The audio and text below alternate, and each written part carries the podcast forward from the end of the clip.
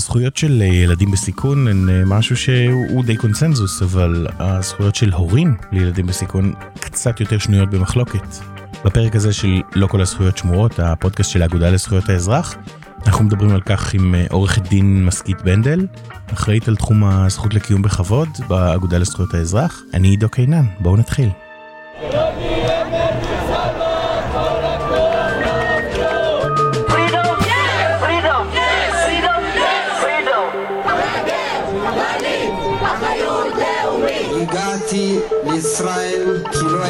היה לי מקום אחר ללכת. אנחנו כאן היום למען זכויות האדם ונהיה כאן מחר ומחרתיים.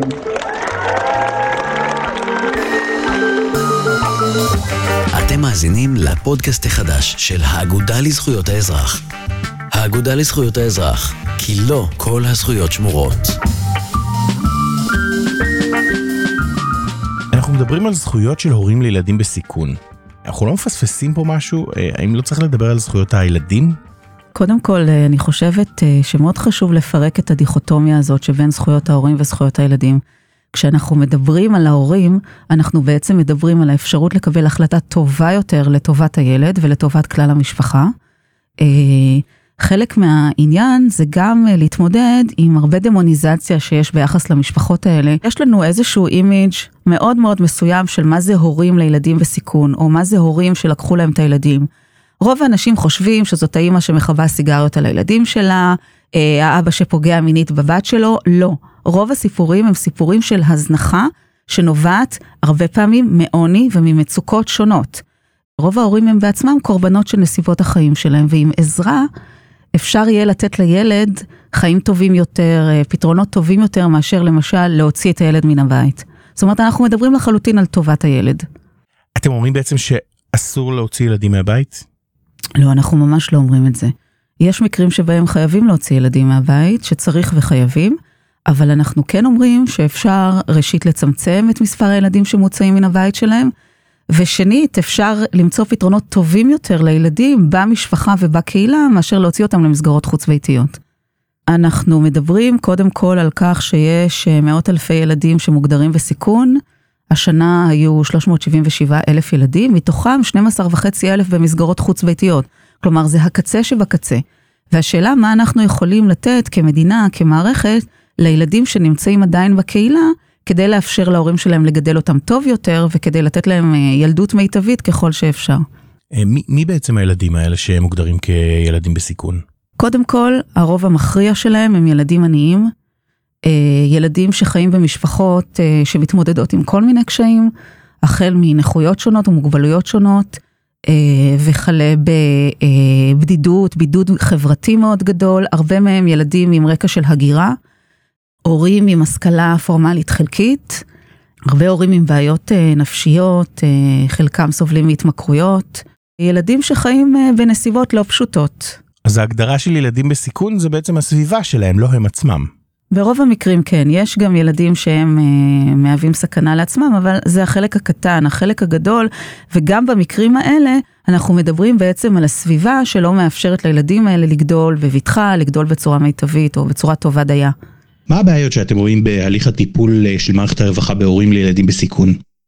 אה, מאיפה מתחילים? אני רוצה לספר על כמה מקרים שהגיעו לידיעתי או לטיפולי. רובם המכריע אגב מגיעים מעובדים סוציאליים שפשוט מחפשים פתרונות לפונים שלהם, ללקוחות שלהם, והמערכת לא מציעה להם הרבה. לפני כמה שנים המתמחה שלנו, שהיום אקטיביסטית, עורכת דין ספיר סלוצקר אמרן, הלכה בדרום תל אביב ומצאה ברחוב, בגינה ציבורית, משפחה עם ארבע ילדות קטנות, שבעצם ישנה שם במשך כמה ימים. מאותו רגע אנחנו התחלנו ללוות את המשפחה הזאת, בשלב הראשון אנחנו פנינו ללשכה לשירותים חברתיים, ללשכת הרווחה, כדי שיסייעו לנו למצוא פתרון למשפחה הזאת. למעשה מה שהם היו צריכים בשלב הכי ראשוני והכי דחוף זו קורת גג. אבל לרווחה לא היה פתרון כזה או אפילו קרוב. והם אמרו לנו שאם עד סוף השבוע לא יימצא להם פתרון מגורים, אז ביום ראשון יוציאו את ארבע הילדות למסגרות קלט חירום. ובעצם בעזרת אנשים טובים אנחנו התחלנו למצוא פתרונות למשפחה הזאת עד שהצליחו להכיר בזכאות שלהם לדיור ציבורי, גם זה נעשה רק אחרי שעתרנו בעתירה מנהלית לבית משפט, ומאז ועד היום אנחנו מלווים את המשפחה הזאת, אין רגע דל. הצהרות נוחתות על ראשם אחת אחרי השנייה. כאן אה, אין כסף לשלם למעון, אז מוציאים את הילדות הקטנות, אז האמא מפסיקה לעבוד ואין כסף לאוכל בבית. פשוט אה, מכה אחר מכה. אמרת שרצו להוציא אותן מהבית, את הילדות הקטנות. המדינה משלמת אלפי שקלים לחודש של כל ילדה כזאת, ובעצם הפתרון הזה הוא לקחת כסף ולהשתמש בו להוציא אותה מהבית במקום למשל לקחת את הכסף הזה ולעזור להם למצוא דיור, לסייע להם כדי שהם יישארו כמשפחה אחת. כן, אנחנו מדברים על הוצאה לחודש על ארבע ילדות קטנות, משהו שקרוב ל-70 אלף שקל. וכל מה שהיה צריך זה לתת למשפחה הזאת אפשרות לשכור דירה או לתת לה קורת גג. זאת אומרת, אחת הבעיות כאן זה היעדר גמישות תקציבית, אי אפשר להעביר... זה נראה כמעט כמו ענישה. זה לא ענישה, זה פשוט המגבלות של המערכת. אין לה שום אפשרות לקחת את הכסף מהסעיף הזה ולהעביר אותו לסעיף אחר. זאת אחת הבעיות. יש הרבה פתרונות שאפשר היה לתת בקהילה על ידי העתקה של תקציבי, תקציבים ממקור אחד למקור שני. אה, מקרה נוסף שאנחנו היינו מעורבים בו יחד עם ארגון בזכות, זה מקרה של אישה אה, שבמשך שנים נפגעת מינית על ידי קרוב משפחה שלה. לאישה הזאת יש ילד קטן, בן אה, כמעט שלוש, ארבע, ובעצם היא רצתה לצאת מהבית כדי להיות מסוגלת להתלונן על האדם הזה ולנסות ככה להשתקם. אבל לא היה שום פתרון שיכול היה לקבל אותה יחד עם הבן שלה, אז הפתרון של המערכת היה שהילד יצא למסגרת חירום חוץ ביתית, והיא תצא למקלט לנשים נפגעות אלימות במשפחה. אה, רק בעקבות ההתערבות של בזכות ושלנו, שבעצם הצליחו לקחת אותה יחד עם הילד שלה למסגרת של משרד הרווחה בלי להפריד ביניהם. ושוב, מה שקורה פה זה שהפתרון המערכתי המוכתב אה, אה, כולל הפרדה של המשפחה והזעם יוצא בעצם על העובדות הסוציאליות שהן מבצעות את המדיניות הזאת. נכון, לגמרי. אבל אין להן, אין להן אפשרות אחרת במקרה הזה. הבעיה היא בעיה מערכתית. אנחנו חושבים שעובדים סוציאליים עושים עבודה טובה, אנחנו בעד עובדים סוציאליים, הם עובדים בתנאים בלתי אפשריים, אה, בלחץ, במתח, בעומס מאוד גדול, אה, אבל יש כאן בעיות מערכתיות. הבעיה היא האופן שבו המערכת הזאת מתוקצבת, בנויה, מאורגנת. הטענות הן לא כלפי העובדות הסוציאליות. הטענות הן כלפי המדינה, שככה נראים סדרי העדיפויות שלה, וזה המערכת שהיא בנתה. ההליך כיום לא נותן מספיק הגנה למה שנקרא בשפה המשפטית הליך הוגן. אה, גם ביחס לילדים וגם ביחס להורים שלהם. Uh, היום ההחלטות מתקבלות בלי שההורים מקבלים ייעוץ משפטי או ייצוג משפטי כמעט בשום שלב, אפילו לא בבית המשפט. Uh, הבעיה שההגדרות הן הגדרות מאוד פלואידיות. הגדרה כמו סיכון, כמו נזקקות, זה משהו שאפשר לצקת אליו הרבה מאוד תוכן. אה, בין השאר גם אה, הטיות תרבותיות, איך אני חושבת, כמי שבאה מרקע מסוים, ממעמד מסוים, צריכים לגדול ילדים. אחד הדברים שעלו במחקר שעשה פרופסור גיא אנוש מאוניברסיטת חיפה, שבמקרים של סיכון עמום, זאת אומרת לא ברור יש סיכון או אין סיכון, עובדים סוציאליים הגדירו ילד בסיכון והמליצו להוציא אותו מהבית פי שתיים, כאשר היה מדובר בילד מזרחי. זאת אומרת, אה, יש כאן אה, הטיות שצריך להתמודד איתן. אני לא חושבת שאפשר לבטל אותן לחלוטין, אבל צריך לבוא ולהכיר בזה שכלי האבחון שלנו מוגבלים ואנחנו צריכים לעשות אותם טובים יותר. למה החלטת לעסוק בנושא המאוד קשה הזה? כן, שואלים אותי הרבה איך אני יכולה לשאת את זה. אני מאוד מתחברת אה, לאנשים שנמצאים במצבים של חוסר אונים. אני מתארת לעצמי אותי כאימא נמצאת במצב שבו אני עלולה לאבד את הילדים שלי, ושבעצם אני לא יכולה להתמודד עם הסיטואציה הזאת. אני חושבת שזה אחד המצבים הכי קשים שיכולים להיות לבן אדם בחיים, ואני מאוד מתחברת לזה מהמקום שבו אני חושבת שלאנשים האלה צריך לתת הגנות, צריך לתת להם סיוע. ולשים את השיפוט שלנו בצד, כי השיפוט שלנו הוא לא רלוונטי כרגע. השאלה מה אנחנו יכולים לתת לאדם כדי שהוא לא ירגיש כל כך חסר אונים, כל כך מתוסכל, כל כך חלש, כל כך אפסי בכל הסיפור הזה. אנחנו מדברים על סיפורים ומצבים מאוד מורכבים, אה, אבל כמו שאמרת, אה, בתוך הסיפורים האלה, הבעיה היא לא נקודתית, הבעיה היא מערכתית. כן, אני חושבת שהפתרון לדבר הזה הוא פתרון מערכתי. קודם כל, לטפל בעוני, דבר שני, לתת למשפחות כלים שמתאימים כדי לגדל את הילדים שלהם. אני אתן למשל דוגמה, אחד הדברים שבדקו בארצות הברית, מה החסמים של אמהות חד-הוריות כדי לטפל בילדים שלהם, אמהות עניות חד-הוריות, כן? כי אמהות אחרות מוצאות פתרונות. ואחד הדברים שגילו זה שבעצם האימא צריכה לעבוד המון שעות, ואין מי שישמור על הילדים. אז אם היא לא בבית, הילדים מוזנחים. ואם היא בבית, אז אין מי שמפרנס את המשפחה. אז למשל, עשו שם פיילוט שנתנו לאימהות כאלה, מימנו להם בייביסיטר. אגב, גם בישראל יש את זה, אבל זה ממש ממש מעט. אה, סידרו בתים כדי שהם יהיו יותר בטיחותיים. לתת מסגרות לילדים אחרי צהריים כדי שהם לא יסתובבו ברחובות. זה הטיפול בעוני, אבל זה טיפול שהוא ממוקד בצרכים של משפחות אה, מסוימות, בעלות מאפיינים מסוימים. הדבר השני שאני חושבת שצריך אה, לעשות, וזה אתגר מאוד גדול למערכת, זה לעשות הפרדה בין הפונקציה של הפיקוח לפונקציה של הסיוע.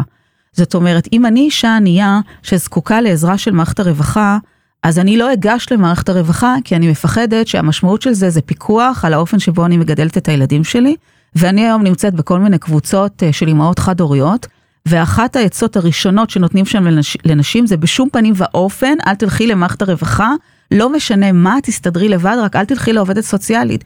אני חושבת שזה עצוב מאוד. זה עצוב מאוד גם בגלל שהנשים האלה לפעמים יכולות לקבל איזושהי עזרה, ואם הן לא עושות את זה, אז הילדים שלהם עוד יותר בסיכון. ושנית, בגלל שזה גם עושה איזושהי בעיה ביחס למערכת, כי היא באמת לא מאפשרת לנטר את המקרים שבהם באמת צריך איזשהו פיקוח על גידול הילדים. עוד דבר שצריך ליצור בו איזשהו שינוי, זה האופן שבו אנחנו יכולים לחקור וללמוד את הנושא הזה. ההליכים האלה כולם חסויים. בבית המשפט לנוער הם חסויים. פסקי דין לא מתפרסמים. האנשים האלה הרבה פעמים לא מיוצגים, זאת אומרת גם אין איזה מישהו שעושה monitoring מבחוץ. אין מידע, אין מידע, אז אין מחקר. אין מידע למשל לגבי המוצא של הילדים. אין מידע לגבי סוגי ההחלטות שמתקבלות בבית המשפט לנוער. אין מידע לגבי היקף הייצוג. אנחנו יודעים את כל זה כי אנחנו מגישים בקשות חופש מידע שעל מרביתן אין תשובה, כיוון שמשרד הרווחה לא אוסף את הנתונים האלה. הנהלת בתי המשפט לא אוספת את הנתונים האלה. למשל לגבי ייצוג, מקור המידע היחיד שיש הוא מערך הסיוע המשפטי במשרד המשפטים, אבל להם יש מידע רק לגבי האנשים שהם בסופו של דבר ייצגו, וזה רק חלק מן ההורים. ואחד הנושאים המהותיים אה, שבחרתם להתמקד בהם הוא ועדות ההחלטה. מה זה הוועדות האלה ומה הבעיה איתן? הוועדות האלה מתקיימות בשלב של הטיפול במשפחה לפני פנייה לבית משפט. זאת אומרת, בשלב המנהלי, מה שנקרא, בקהילה. כאשר העובדת הסוציאלית של המשפחה אה, מרגישה שהיא לא מצליחה לתת מענה לצרכים של הילדים, היא מכנסת גוף, שיש בו אנשי מקצוע מכל מיני תחומים, מזמנים את ההורים לפגישה הזאת, ובעצם דנים במה אפשר לעשות עם הילד. אחת הבעיות עם הוועדות האלה, קודם כל, לפני שאנחנו נכנסנו לתמונה, אה, הם עבדו על בסיס של הנחיות מנהליות בנות 25 שנה, שגם ככה לא קוימו. אין חקיקה, הפעולה שלהן מוסדרת בנהלים. אה, ההורים יושבים שם לבד, אסור להם להיות מיוצגים על ידי עורך דין. אסור להם להיות, אסור להם להיות מיוצגים. זאת אומרת, אנשים שהם חלשים, עניים, אולי מחלות השכלה נפשיות, נמוכה, השכלה הגירה, נמוכה. הרבה פעמים לא יודעים, לדבר, לא, לא דוברים עברית. אפילו, והם לא יכולים להיות מיוצגים בהליך סופר חשוב לחיים שלהם. כן, אנחנו חושבים שההליך הזה זה הליך שבו מתקבלות החלטות. מערכת הרווחה טוענת שזה הליך טיפולי. אנחנו הגשנו uh, עתירה לבג"ץ על בסיס uh, תצהירים של עובדים סוציאליים שיושבים בוועדות האלה, הם נתנו לנו תצהירים בעילום שם, והם סיפרו לנו סיפורים מדהימים, זאת אומרת, גם מה שקורה בוועדות וגם מה שקורה בבתי משפט אחר כך. בואו נשמע קטע מסרטון שהכנתם, ובו שחקנים מקריאים אה, כמה עדויות של עובדות סוציאליות. אם לא תהיה בינינו הסכמה, מי שיחליט זה בית המשפט. יש הרבה הורים שמפחדים מבית משפט, ולכן הם נכנעים להחלטת הוועדה. זו זירה של יחסי כוח מאוד מאוד ברורה. פעם שאלתי אמא, את הבנת מה השופט החליט? מה שבעצם קרה זה שהוא הוציא לה צו הוצאה ממשמורת, ואני לא חושבת שהיא הייתה מבינה אם לא הייתי מסבירה לה. יש מקרים שבאים לוועדות הורים שלא מדברים עברית, וזה גרוע מאוד, כי אין לנו מתורגמנים לכלום. מראש ההורה נמצא בעמדה מוחלשת, אז לכל הפחות שיבין במה מדובר ושיוכל להגיב. להורים האלה אין אמצעים. הם לא מכירים את הזכויות שלהם, והם צריכים סיוע משפטי. אני נזכרת במקרה של אימא פגועת נפש. האישה הזאת יושבת שם לבד. אף אחד לא היה איתה שם. וכמובן שהיא שוכנעה בסופו של דבר להסכים לאימוץ. בעיניי מאוד חשוב שההורה לא יבוא לבד. זה קריטי. אם היא לא הייתה מגיבה, מה היינו אומרים עליה? היא אדישה. לקחו לה את הילדים ולא אכפת לה. ואם היא ממש מתנגדת, אז אנחנו אומרים, היא אלימה, והיא מסוכנת, היא לא משתפת פעולה. מה הטווח שאתה משאיר לבן אדם? משפחות כאלו צריכות יותר הגנות בהליכים, כי יש להן פחות כלים להתמודד עם הליכים מהסוג הזה. עורכת דין מסכית בנדל, אה, איך בעצם פותרים את זה? מה, מה עשיתם? הגענו למסקנה שהדבר הזה חייב להיות מעוגן בחקיקה, כיוון שיש פה פוטנציאל לפגיעה משמעותית בזכויות אדם, כיוון שההורים האלה מאוד מאוד מוחלשים, כיוון שכל ההליכים האלה חסויים, אין שום דרך שתהיה איזושהי בקרה על מה שמתרחש שם. שוב, הכוונות הן טובות, אבל צריך לזכור, זאת מערכת שיש לה המון המון כוח מול האוכלוסייה הכי מוחלשת במדינת ישראל, ושם מתקבלות ההחלטות הכי קריטיות לחיים של האנשים האלה ולחיים של הילדים שלהם. הדבר הזה לא יכול להישאר איזה אקס טריטוריה של עולם המשפט, הוא חייב להיות מוסדר בחקיקה ראשית. פנינו למשרד הרווחה ושטחנו את הטענות שלנו, זה לא עזר. אנחנו הגשנו עתירה לבג"ץ בשנת 2016, שבה אנחנו בעצם טענו שחייבים להסדיר את הפעולה של הוועדות הללו בחקיקה, שצריך להקנות הגנות על הליך הוגן להורים ולילדים בהליך הזה, ובראש ובראשונה להקנות להם זכות להיות מיוצגים אם הם רוצים את זה. אה, בעקבות העתירה משרד הרווחה ניסח אמנם תזכיר חוק, אבל הוא מתנגד קטגורית לייצוג משפטי בוועדות האלה, שוב, בטענה שמדובר בהליך טיפולי. אני חייבת לציין שהעמדה הזאת היא עמדה מאוד אה, אה, עקבית ואפילו שרירותית של המשרד, כיוון שעובדים סוציאליים בשטח, מרביתם לא מתנגדים לייצוג משפטי בוועדות, כאשר אנחנו מדברים על ייצוג שהוא ייצוג מותאם. זאת אומרת, עורכי דין שעברו הכשרה, שמכירים את ההליך, שמכירים את הרגישויות, הייצוג צריך להיות מותאם במובן הזה שהוא צריך להציג בפני האדם את כל האפשרויות ואת ההשלכות שלהם, אבל בסוף לייצג את מה שהוא רוצה מתוך הכרה באוטונומיה של ההורים האלה. והרצון הזה או הדרישה הזאת לייצוג היא לא רק עקרונית אלא גם מעשית כי, כי יש נתונים שמראים שזה דבר שבאמת עוזר. נכון, הייצוג המשפטי הוא קריטי כדי לקבל החלטה מאוזנת יותר. אנחנו צריכים לזכור שבסופו של דבר המטרה של הייצוג היא לתת להורה אפשרות להשמיע את הקול שלו בצורה אפקטיבית.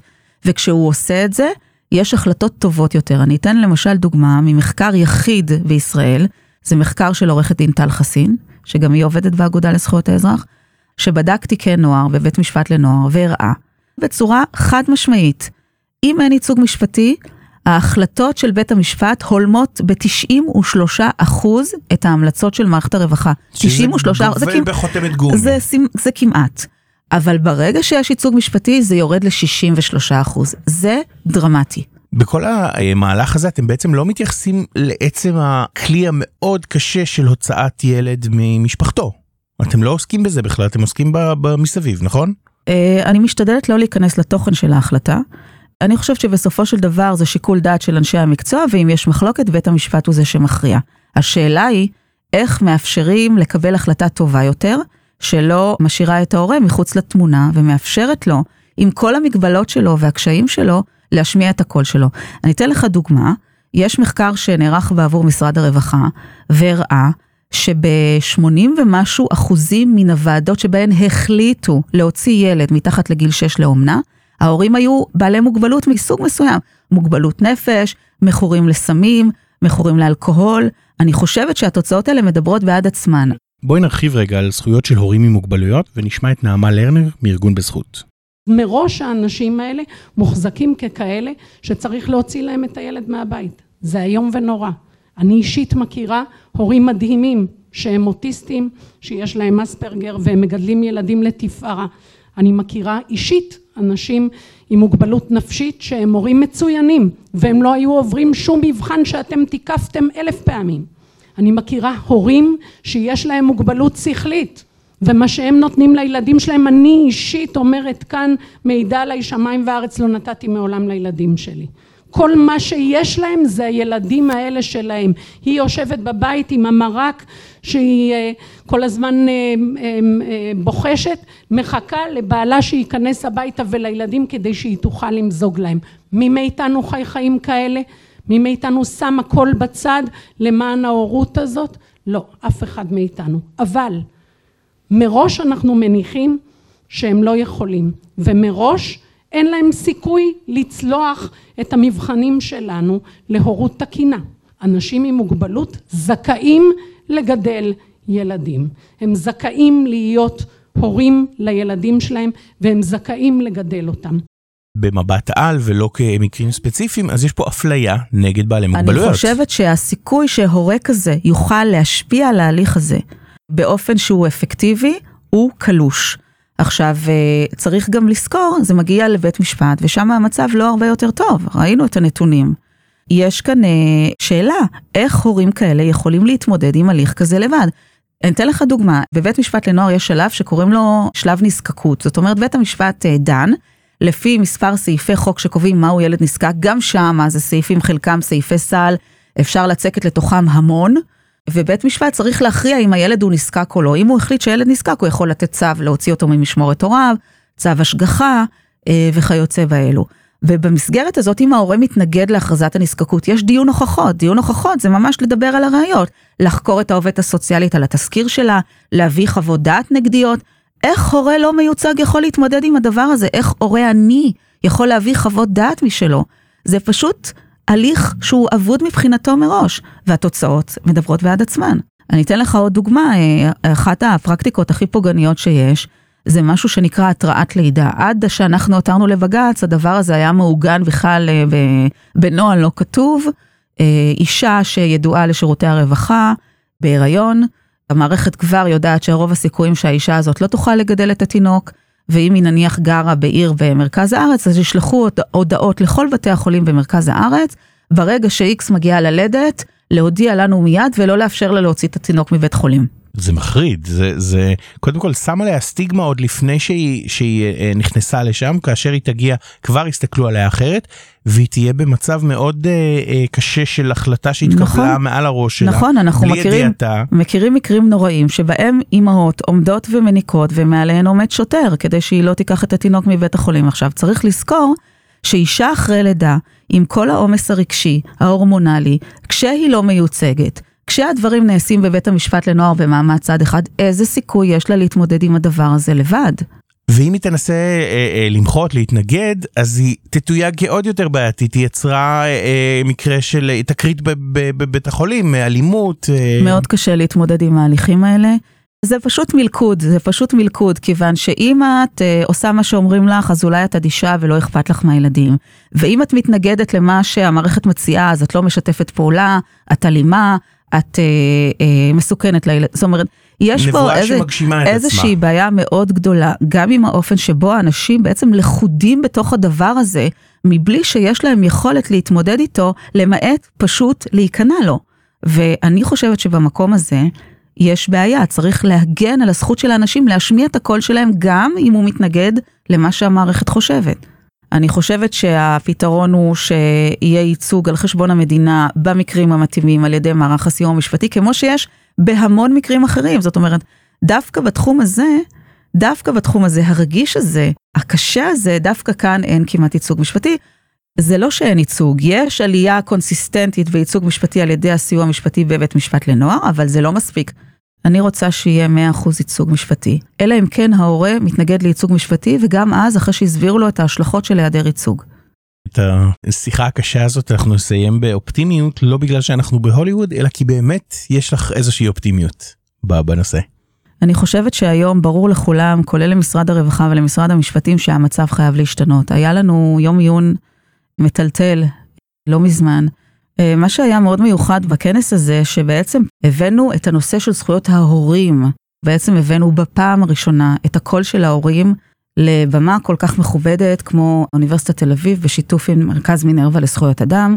ושם דנו גם בהיבטים המשפטיים של הסוגיה הזאת, למשל נושא הייצוג, למשל כל מיני דברים שקשורים בחוק הנוער ורפורמות שצריך לערוך בו, אבל גם דיברנו על העניין שיש בעיה באבחון, שהאבחון הוא מוטה תרבותי. אחת ההרצאות שהייתה שם נגעה לאבחון של מסוגלות הורית אצל הורים ממוצא אתיופי, שבעצם אין לנו היום כלים לעשות את זה. הרצאה נוספת נגעה לאימהות מכורות, שבעצם, אתה יודע, זו אוכלוסייה שאנחנו אומרים, טוב, היא מכורה ואין על מה לדבר, צריך לקחת לה את הילדים ונגמר הסיפור. לא. יש הרבה דברים שאפשר לעשות כדי לסייע לאימא הזאת, גם להיגמל וגם לגדל את הילדים שלה, כי נקודת המוצא היא שגם אם זה מוצדק, הוצאה של ילד מחזקת הוריו גורמת לסבל, לסבל של הילד ולסבל של ההורים ושל כל המשפחה, ואת זה אנחנו רוצים לצמצם. ברוב המקרים אפשר לעזור למשפחות לגדל את הילדים בצורה טובה יותר. המדינה צריכה להחליט שזה מה שהיא רוצה ולהקצות לזה משאבים ולעשות שינוי מבני מאוד משמעותי. אני מאמינה שאפשר יהיה לצמצם את היקף ההוצאה החוץ ביתית בצורה דרמטית, על ידי טיפול בעוני, בהדרה חברתית ובמצוקות שנובעות מנסיבות חיים של המשפחות האלה. עורכת דין מסכית בנדל, אה, אחראית על אה, תחום הזכות לקיום בכבוד באגודה לזכויות האזרח, תודה רבה לך. תודה רבה לך. אה, אני עידו קינן, ועד כאן הפרק הזה, זכויות אדם של הורים לילדים בסיכון, בפודקאסט של האגודה לזכויות האזרח, לא כל הזכויות שמועות. להתראות. אנו כאן כדי להצהיר שאין ערך לשום דבר לבד מערך האדם וחירותו וזכויותיו.